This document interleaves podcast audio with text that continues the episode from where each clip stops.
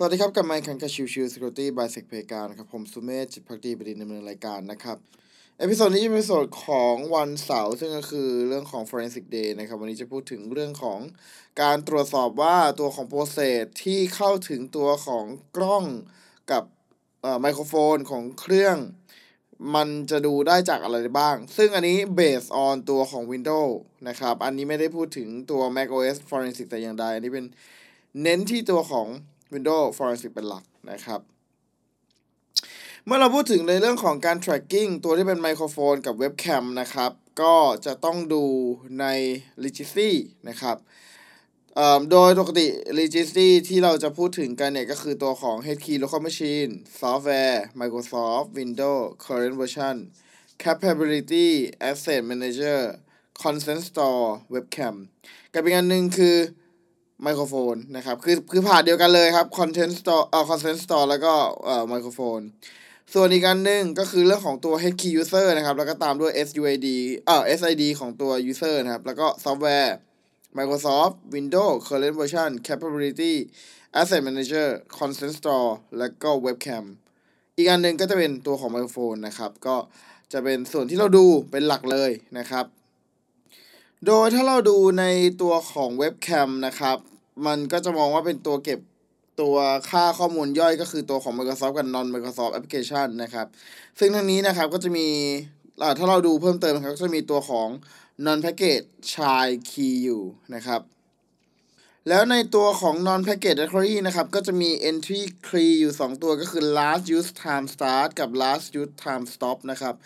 ดังนั้นถ้าสมมุติเราจะตรวจสอบดูข้อมูลในส่วนนี้นะครับ เราสามารถดูได้เลยว่ามีการใช้งานอะไรอยู่นะครับ โดยดูที่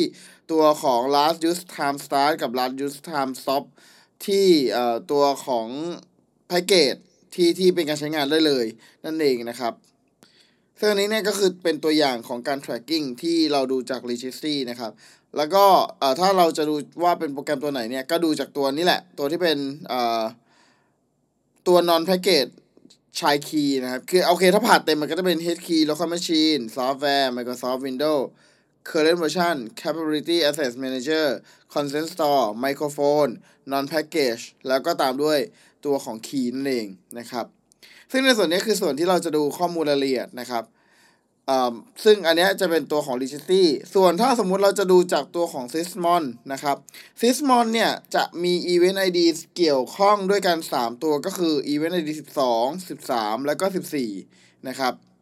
โดยถ้าเมื่อมีการเปิดตัวของแอปพลิเคชันที่มีการเข้าถึงไมโครโฟน กับตัวของเว็บแคมขึ้นมาเนี่ย ตัวของ Event ID อ่าขออภัย Sysmon เนี่ยจะ generate ตัวของ log เป็น Event ID อ่าสามตัวอย่างที่บอกเลยนะครับ ทางนี้เนี่ยเราสามารถเอ่อจะ tracking จากตัวของ Sysmon ก็ได้ หรือจะเป็นตัวของ Registry ก็ทำได้เช่นเดียวกันนะครับ ทั้งคู่ไม่ได้ติดอะไรนะครับ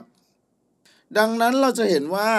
การ tracking ในลักษณะของตัวเว็บแคมแล้วก็ตัวของไมโครโฟนเนี่ย เราสามารถตรวจสอบได้นะครับ ดังนั้นถ้าสมมติเรามีการติดตั้งแอปพลิเคชันใดๆ แล้วเราอยากตรวจสอบว่า เอ้ย มีแอปพลิเคชันอะไรบ้างที่มีการเข้าใช้งานตัวของคาเมราหรือก็คือตัวของกล้องเว็บแคมนะครับ กับตัวของไมโครโฟน เราก็สามารถดูได้เลยนะครับ โดยที่แบบไม่ต้องใช้อะไรพิเศษเลย คือมีไอตัวของ Sysmon หรือตัวของ r e g i s t r y ที่อยู่ภายในเครื่องนี่แหละที่จะดูได้ นะครับ โอเค episode นี้ก็ประมาณนี้นะครับ ขอบคุณทุกๆท่านที่เข้ามาติดตามแล้วพบกันใหม่สำหรับวันนี้ลากันไปก่อนสวัสดีครับ